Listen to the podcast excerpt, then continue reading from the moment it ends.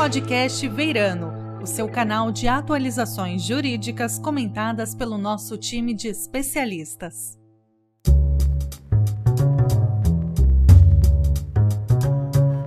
Olá, seja bem-vindo ao podcast Veirano meu nome é Andréia Santos, sou consultora de inovação do Veirano e hoje falaremos sobre metodologias ágeis no direito. Hoje eu conto com o Leandro Gonzalez, advogado, gestor jurídico, professor e palestrante. Idealizou e criou o primeiro escritório jurídico ágil, trabalhando em Scrum em um time de 40 pessoas. E conto também com o Leonardo Toco, especialista em transformação digital, agilidade organizacional e inovação, cofundador e atual membro do conselho da AB B2L, Associação Brasileira de Lotex e Legal Techs, editor da LightJur, newsletter sobre transformação e inovação do direito, e atuou em projetos de transformação ágil e digital em vários segmentos. Olá, pessoal, tudo bem com vocês? Olá, um prazer estar aqui. Quem fala é Leandro. Muito obrigado pelo convite, é um privilégio, André. Também, André, é muito bom estar com você mais uma vez. Obrigado pela parceria de sempre. Obrigada a vocês, pessoal.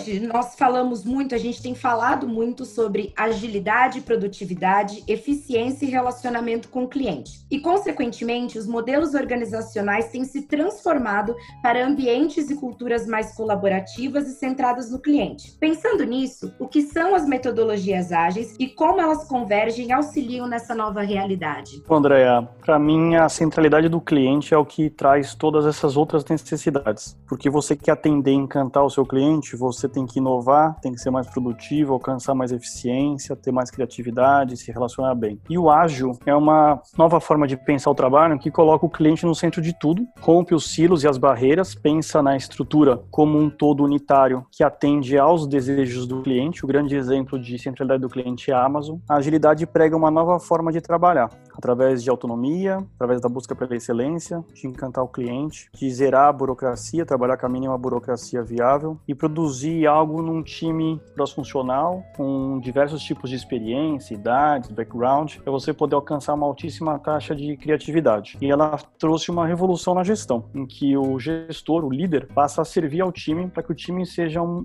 como um atleta de alta performance. Então, seja um, um time de altíssima performance que produza muito, e produza muito para encantar o cliente. Já foi-se o tempo que você poderia produzir algo mediano, sem erros, que atendesse aos desejos do seu cliente. Hoje, a hipercompetitividade e hiperconectividade faz com que a gente precise encantar o cliente. Então, para mim, o ágil é a resposta para todas essas necessidades que surgiram no mercado, porque ele concentra em si as soluções. Ele concentra a inovação, a criatividade, a fluidez do trabalho, a ausência de burocracia. Então é uma solução que está à disposição de todos, precisa conhecer, precisa se desenvolver, mas as estruturas ágeis trazem uma nova forma de trabalhar que certamente destravam todas essas necessidades. Legal. É, isso já é bem utilizado, se a gente pensar, existe o que a gente chama de manifesto ágil, que é desde 2001, quando o pessoal de tecnologia viu que as coisas não estavam funcionando com os modelos que eles utilizavam, utilizavam no, no passado e, e, estabeleceram isso. É, então, as equipes de tecnologia já utilizam isso há, há, bastante tempo e eu sempre, eu sou de tecnologia, mas sempre tive já alguns anos no, focado no direito e sempre achei que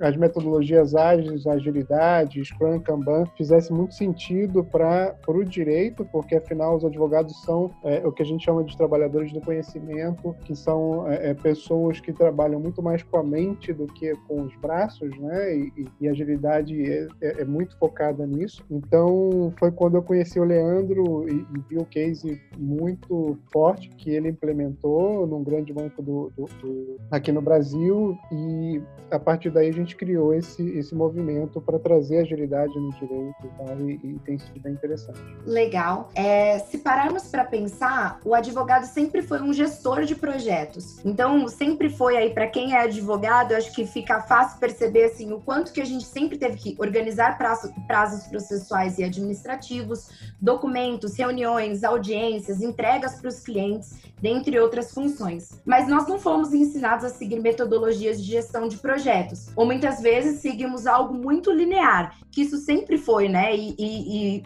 e, as metodologias ágeis nascem disso, né? Porque até na forma aí, quando nasce essa questão da tecnologia, os processos de produção sempre foram muito, muito lineares. E aí, trazendo um pouquinho para o setor jurídico, né? Escritórios dos departamentos, como que o setor jurídico tem aplicado as metodologias ágeis? E até se vocês puderem explicar um pouquinho, né, desses conceitos de Scrum, eu não sei, porque eu acho que fica fácil para as pessoas entenderem, eu acho que vai facilitar o entendimento delas. Para quem não conhece o ágil, apesar de ser palavra da moda, muitos não conhecem. Como eu falei, ágil é uma nova forma de trabalhar, é um estado que você alcança no seu trabalho, em que seu trabalho flui, você alcança o estado, o estado de fluidez. Você não sente os impedimentos ou aquela sensação de sufocamento ou, ou a sensação de bombeiro, apagando incêndio todos os dias, como é tradicional, até pelo que você disse, do grande universo de atividades que há, você sempre fica esperando qual a próxima surpresa que você terá. Só que ninguém pratica ágil, você, você trabalha em alguma estrutura. O Scrum é uma estrutura ágil. Através da estrutura ágil que você trabalha, de Scrum, você alcança o agilismo. Então eu tive a, a oportunidade de criar um primeiro time ágil num grande banco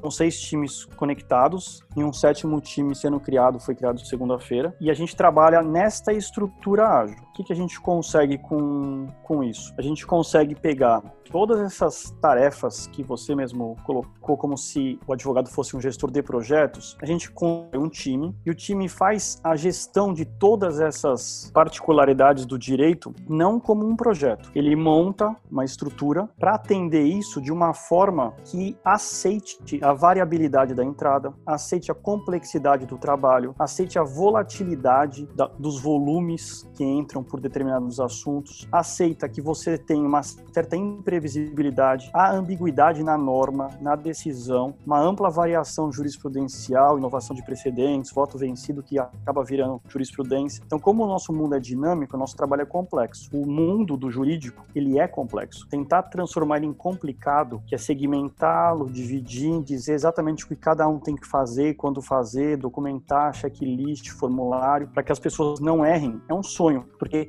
há algum padrão no direito, como há algum padrão em qualquer coisa, mas há uma ampla gama de variabilidade. Por isso, a estrutura, quando você monta uma estruturagem, você se prepara para a vida real. A vida real é você faz um planejamento, depois de algumas horas, talvez ele caduque. Você precisa rever aquilo que você planejou. Então, se trabalha com pequenos ciclos de curto prazo, no máximo 30 dias de planejamento, começa-se com uma semana normalmente, ou seja, tem um, um horizonte bem curto do que você tem que fazer, com uma gama de atividades restrita, já que o prazo é de uma semana, e todos trabalhando como um só corpo. Então você monta um time para atender tudo. Diferente de um projeto, tem escopo, orçamento, prazo, e tem alguém determinando o que fazer, numa estrutura você tem um backlog, que é o repositório de tudo que você tem que fazer, você tem os times trabalhando e um facilitador para fazer com que eles destravem qualquer impedimento e fluam. E aí você pega toda essa variedade de assuntos, eu mesmo tenho defesas, recursos, tem sustentação oral, audiência, audiências, são, a gente faz mais de 400 audiências por mês, são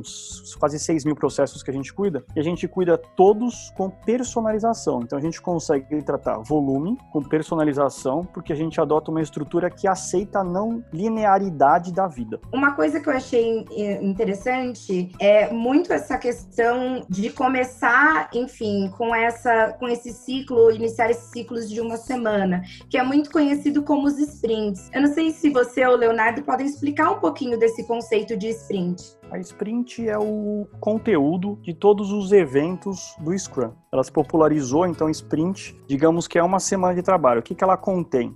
A sprint contém uma sessão de planejamento. Você planeja o que vai fazer, baseado em quê? Um backlog que você criou originariamente. Então, se hoje quem está nos ouvindo quiser criar um time em Scrum para poder alcançar agilidade, ele precisaria montar um backlog que seria o repositório de tudo que ele tem, contestação, defesa, parecer, audiência, etc., para alguns dias, digamos 10 dias, para os próximos 10 dias. E aí o time vai sentar e vai planejar os próximos 5 dias de trabalho, de, supondo segunda-feira às 9 da manhã, já planejar até a sexta-feira às 18, razoavelmente o que vamos fazer. Planejamos, a gente monta um sprint backlog. A gente vai trabalhar com base nesse sprint backlog, que é o plano de trabalho para a semana. Nele contempla o que faremos, como faremos e por que faremos. Só que como todo plano, plano provavelmente ele está errado, porque a vida tem ampla variabilidade de, do que pode vir de, de empecilho para o dia a dia. Então, a cada 24 horas, nós fazemos um Daily Scrum, uma reunião para rever todos no, o nosso planejamento, que foi entregue, o que falta entregar, como estamos trabalhando, a cada 24 horas. Feito isso, a gente vai seguir no ritmo, então, daily, daily, daily, daily, chegou na sexta-feira. Quando chega na sexta-feira, a gente vai fazer um review, que é uma análise de tudo que a gente fez, o que a gente não conseguiu fazer, os impedimentos que identificamos, quais foram os problemas, receber feedback, dar feedback, ok. Depois o time se reúne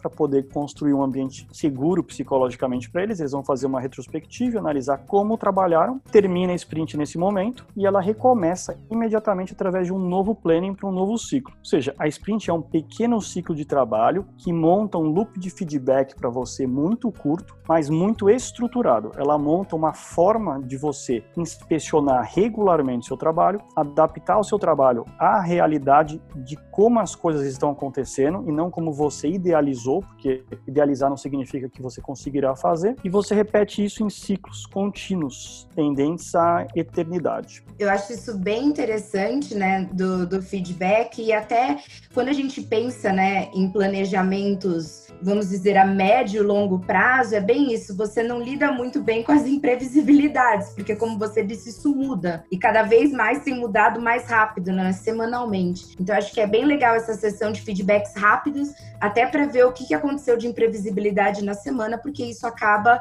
é, impactando até na forma como a gente, se a gente tem que contatar ou não o cliente, enfim, fica bem algo mais estruturado. Tem uma coisa interessante quando eu converso com escritórios e departamentos jurídicos, eles têm a primeira impressão que, que agilidade vai servir só para os projetos e não para a operação do dia a dia. Mas é na operação do dia a dia que você tem ganhos é, é muito grandes, ou seja, você, mesmo tua tarefa ou as atividades que elas vão ser repetitivas, mas se você coloca elas dentro de uma sprint e se você coloca sempre a melhoria, e a gente sabe que o Scrum, um dos pontos é você ter o que a gente chama de retrospectiva. Nessa retrospectiva você vê como é que você fez e coloca pelo menos um item de melhoria. Então você vai incrementando o teu conhecimento e, e, as melhorias que você vai fazendo no teu time. É, isso às vezes não é muito claro, as pessoas sempre acham que é só por projetos, mas o, o Leandro inclusive é, fala muito disso. Ele consegue ter ao longo do ano,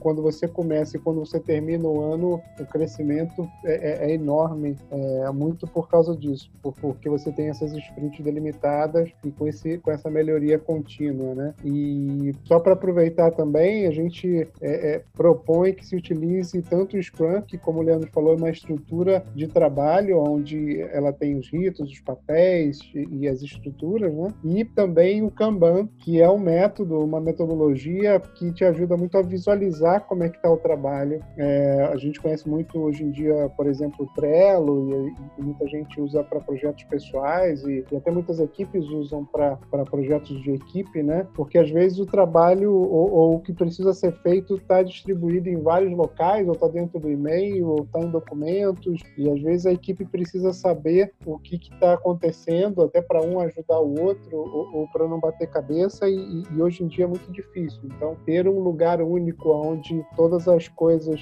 que precisam ser feitas é, é estejam ali, é, ou colocar o backlog, por exemplo, dentro disso é a base. Então, é, é, usar o Kanban em conjunto com o Scrum é o que a gente recomenda e tem visto nos, nos times de sucesso. E aí, complementando, acho que em termos de produtividade né, e resultado, é, é legal porque você consegue ver, visualizar de uma forma muito fácil né, para os nossos olhares humanos humanos, o que, que é, cada pessoa produziu naquela semana e ao longo daquele mês e ao longo daquele semestre, enfim, do ano. Então, acho que isso facilita muito. Acho que a gente tende a, é, a, não usar tantas coisas visuais. E nós, humanos, acho que a gente lida bem com essas questões. Enfim, você abrir algo e ter muito de fácil acesso e de visualização o que foi feito, as tarefas que foram realizadas. Eu acho que isso dá uma sensação até psicológica, né? De que, olha, cumpri a missão da semana. E o cliente também pode ver isso de forma mais visível. Quais os desafios? Quais os principais desafios para a implementação? É, eu acho que a gente ainda tem que quebrar muito esse paradigma né, de metodologias ágeis e também porque não é tão fácil adaptar todos esses conceitos e princípios da metodologia ágil no setor jurídico. Quais são as principais dificuldades, os desafios? Bom, para mim, o principal desafio não é a estrutura em si ou a agilidade em si, o Kanban, o Scrum. Ainda é o desconhecimento. Fala-se muito em agilidade, mas pouco se conhece de agilidade. Normalmente você conhece algum item de alguma estrutura ágil. Então, provavelmente 99% das pessoas conhecem o que é um Daily Scrum ou já ouviu falar. Todo prega a questão de autonomia. Mas como dar autonomia? Que você tem que ser líder, mas não tem que ser chefe. Mas como você é um líder? Porque para post fica, fica legal, mas para a vida real é um pouco mais difícil. Então precisa de conhecimento um pouquinho, aprender, porque se você estudar, por exemplo, a teoria do Scrum e identificar a simplicidade da estrutura, mas a complexidade da implantação, você vai perceber que você vai usar a própria teoria do empirismo inerente ao Scrum para aplicar. Você vai começar com um time pequeno, você vai aprender ao longo da jornada e é semana a semana, são 52 semanas no ano. São 52 semanas para você aprender e melhorar. Então a primeira dificuldade que eu vejo é ainda há um, um, desejo, todo mundo fala que quer algo mais ágil, algo mais fluido, algo menos burocrático, é, mas continuam abraçados com a burocracia porque essa é a forma que ainda funciona, essa é a forma que nós sempre trabalhamos e é meu porto seguro, é a forma como eu sei trabalhar. Então precisa aprender algo novo para conseguir implantar. Dificuldade depois que você conhece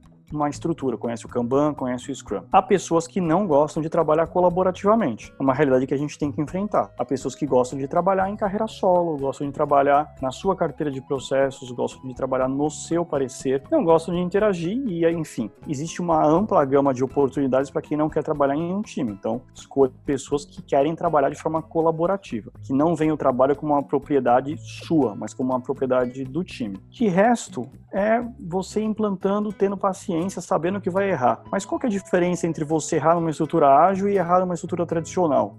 Teoricamente nenhuma, porque as estruturas tradicionais hoje, elas estão procurando algo diferente, todas as grandes empresas da Terra estão procurando algo diferente. Se não estão pregando agilidade ou procurando agilidade, pelo menos na carta aos acionistas estão falando que vão ser mais ágeis, ou nos discursos internos que vão procurar estruturas menos burocráticas, mais meritocracia, mais inclusão. Ok, todo mundo tem falado sobre isso. Para praticar isso, precisa querer, aceitar que você vai errar, assim como as estruturas burocráticas erram, só que você vai acertar com uma probabilidade muito mais alta. Afinal, 85% dos projetos, por exemplo, de TI que trabalhavam em waterfall, não chegavam em lugar nenhum. Então, quando você muda para agilidade, todos dão certo? Não, mas não é 85% que falha. Todas as empresas dão certo? Não, a vida média de uma empresa é muito curta, são meses. A maior parte dos empreendimentos, das ideias, não chegam a lugar algum. Mas numa estrutura que permite que você experimente com preço muito, muito baixo, tendente a zero, que você aprenda rapidamente, que você tenha uma curva de aprendizado muito inclinada, favorece a que você tenha sucesso. Afinal, você despende muito pouco para obter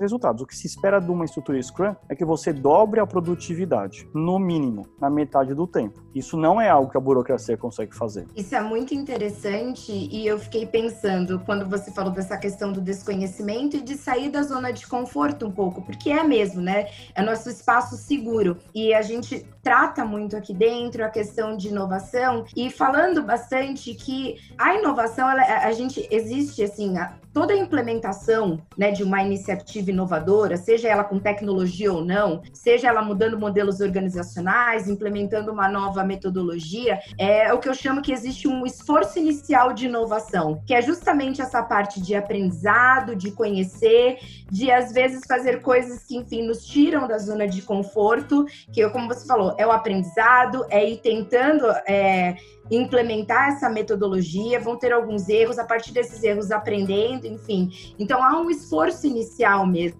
Acho que é aquela coisa de que é, antes de ficar muito bom, ainda tem que passar por um período difícil ali, complicado. Mas que é algo que a gente não pode levar como um aspecto negativo, mas como um aspecto realmente de aprendizado. Até porque a metodologia está aí para ser utilizada, mas a gente não pode descartar, enfim, a especificidade de cada ambiente de trabalho, de cada cada pessoa que está ali. E eu acho que isso é muito customizável. Com certeza, Andréia. É, até por isso, quando eu estava buscando alguns exemplos ou cases no mundo jurídico, porque, é, de novo, em tecnologia tem bastante coisa e hoje em dia eu diria que a empresa de tecnologia que não está utilizando, está fora do mercado, foi muito difícil encontrar algum case bastante relevante e até que eu consegui encontrar no Leandro que ele já tem vários times e é, é, é utilizando ágil e Scrum escala e tínhamos sincronizados. Então, é, é, eu lembro ele comentando, foram mais de quatro anos ou quatro anos já trabalhando nisso. Então, já tiveram vários aprendizados e coisas que funcionaram, coisas que não funcionaram e, e a melhoria contínua. Então, agora é, é eu acho que a gente tem um case muito forte para que a gente consiga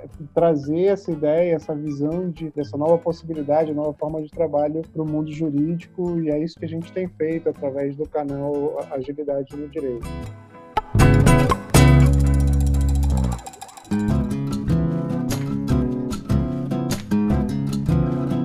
E eu acho que, por fim, é, eu acho que as pessoas, após ouvirem isso, né, e espero que despertem o interesse em conhecer é, sobre as metodologias ágeis, Quais dicas práticas que vocês podem deixar para, para os departamentos, para os escritórios que querem implementar as metodologias ágeis? Olha, para mim, precisa só dar uma, uma prospectada, estudar um pouquinho, bem um espírito de curiosidade, o espírito inovador é o espírito do curioso. E usar os próprios valores do Scrum, ter coragem, respeito, transparência, compromisso, você consegue construir um time pequeno. Normalmente as pessoas em escritório já têm o time. O que falta é olhar para si mesmo e se ver como não mais o chefe comando e controle, mas como um facilitador. O que eu posso ajudar o meu time a melhorar todos os dias um pouco? E com essa ideia de que já é antiga, da melhoria contínua, mas dentro de uma estrutura que faça sentido um loop de feedback, como o que eu narrei no Scrum, ainda que você não faça da forma como você imaginaria perfeita, porque é melhor feito do que o perfeito não feito. Então, você experimente algo que seja diferente, que começando pequenininho, começando com dois advogados, três advogados, perdão, trabalhando juntos, montando um time, começando um ciclo de uma sprint, por exemplo, ou pelo menos enxergando o seu trabalho como uma semana, não mais que isso, para que você tenha a tranquilidade de saber o que você vai fazer ao longo da semana, a saciedade de terminar a semana, as pequenas vitórias do dia a dia, isso já vai fomentando um ambiente de trabalho menos tóxico, muito mais agradável, que limita uma jornada a 7, 8 horas no máximo por dia. A performance aumenta absurdamente num cenário como esse, porque as pessoas descansadas produzem muito mais. Pessoas com autonomia e buscando a excelência encontram um propósito para trabalhar e aí as pessoas produzem muito mais. Diversos estudos comprovam isso. Eu acho que a maior dica é aprenda e experimente experimente, aprenda e experimente. E isso é um ciclo eterno. A gente vai eternamente ter que experimentar, aprender, experimentar. Muito bom. É, e só acrescentar o que a gente estava comentando. Nós criamos alguns canais, é, o Agilidade no Direito no Instagram, tem agilidade no direito.com.br, onde a gente aproveita essa tradução que, que é necessária. É claro, não, você não consegue aplicar o Scrum e o Kanban diretamente no mundo jurídico, você tem que fazer as adaptações. O Leandro já passou por isso, já fez todas essas traduções e adaptações adaptações. Então, nesses canais, a gente é, coloca conteúdo para que possa ajudar os escritórios e departamentos jurídicos nessa jornada de transformação ágil que a gente acredita que é o presente e o futuro de todas as organizações. Muito bom. É, e eu acho que isso até torna mais sustentável, que a gente tem visto, eu estava vendo um estudo, lendo um estudo esses dias, né, sobre os departamentos jurídicos e os escritórios trabalhando conjuntamente, né? E há cada vez mais a gente vê uma questão, é, a gente vê um, uma, uma nova fase em que as equipes estão cada vez mais enxutas, é, não há tanto budget a ser investido, então a gente precisa maior entrega, maior agilidade com os times cada vez mais enxutos. Eu acho que isso impacta muito na forma e isso tem impactado e tem é, e impactará cada vez mais na forma como nós lidamos no dia a dia com os nossos trabalhos. Eu acho muito legal essa questão, como o Leandro disse, porque isso impacta em, é, nessa segurança que a gente tem de trabalhar, em sermos mais produtivos, é, agregarmos valor ao cliente, né, passarmos isso tanto internamente para as nossas equipes, dar essa segurança e entregarmos aquilo que a gente se propôs de forma com qualidade, né, como o Leandro bem disse, não só ali a toque de caixa, vamos dizer, até porque muitas questões, há uma diferença justiça, né? Tem ali o contencioso de massa, o contencioso estratégico, tem o consultivo, cada área com a sua especificidade. Mas eu acho legal porque justamente você tem de forma visível, de uma forma mais prática e até como metrificar melhor os resultados e a produtividade. Ah, eu concordo 100%. Se eu não estou enganado nos números, tá? O último State of Work deste ano, ele é feito em 2019, mas pra, com o nome de State of Work em 2020. Se eu não estou enganado no número, 62%, acho, dos entrevistados no mundo colocaram é, reuniões inúteis como a coisa que mais atrapalha no dia a dia. Então daí você tira a conclusão deles foi que em torno de 40% da jornada era desperdiçada em algo que não tinha valor. Então se você tem um orçamento pequeno, um time pequeno e um alto volume do que você precisa fazer, ou você trabalha de uma forma diferente,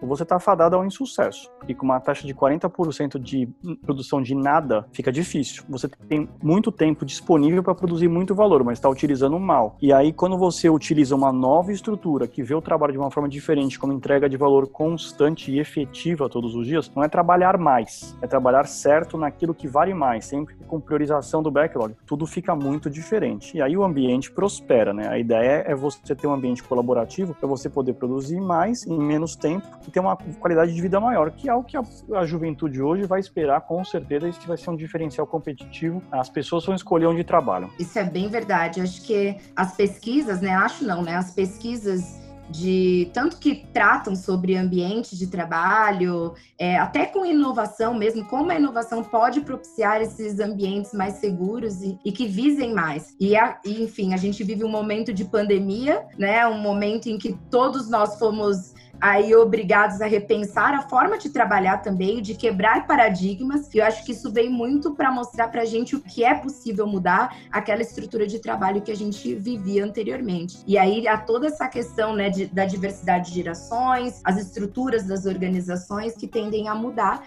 e a metodologia ágil vem aí para auxiliar em todo esse processo. Uma coisa que é bem interessante nesse ponto, e até depois pedir que o Leandro fale um pouquinho de, de questão de métricas, é uma das coisas ele sempre coloca que o time dele, é, durante esses quatro anos já de implementação, eles, nenhum deles faz hora extra, eles conseguem entregar e, e crescer o time, na verdade, crescer a quantidade de trabalho com o mesmo time sem gerar é, é, horas extras, o que tem sido bem interessante é, é, como métrica e, e como é, mostra o que o, o potencial da, da, da agilidade. Né? Muito bom, porque há uma diferença mesmo, né? Como o Leandro falou, de investir tempo naquilo que de fato importa, né? E 40%, como a pesquisa demonstrou, de que são questões que não valem a pena investirmos ou que estão sendo deixados de lado, né? São 40% de horas jogado fora. Isso faz toda a diferença no final do dia, literalmente, né?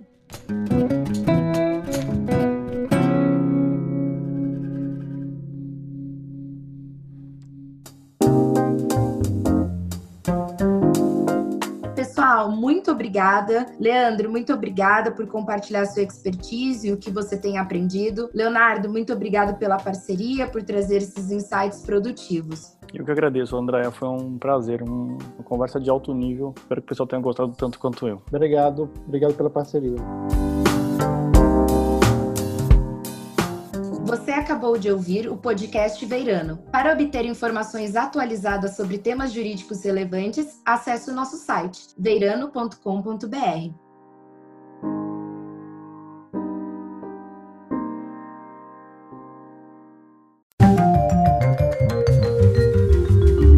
Você ouviu Podcast Veirano.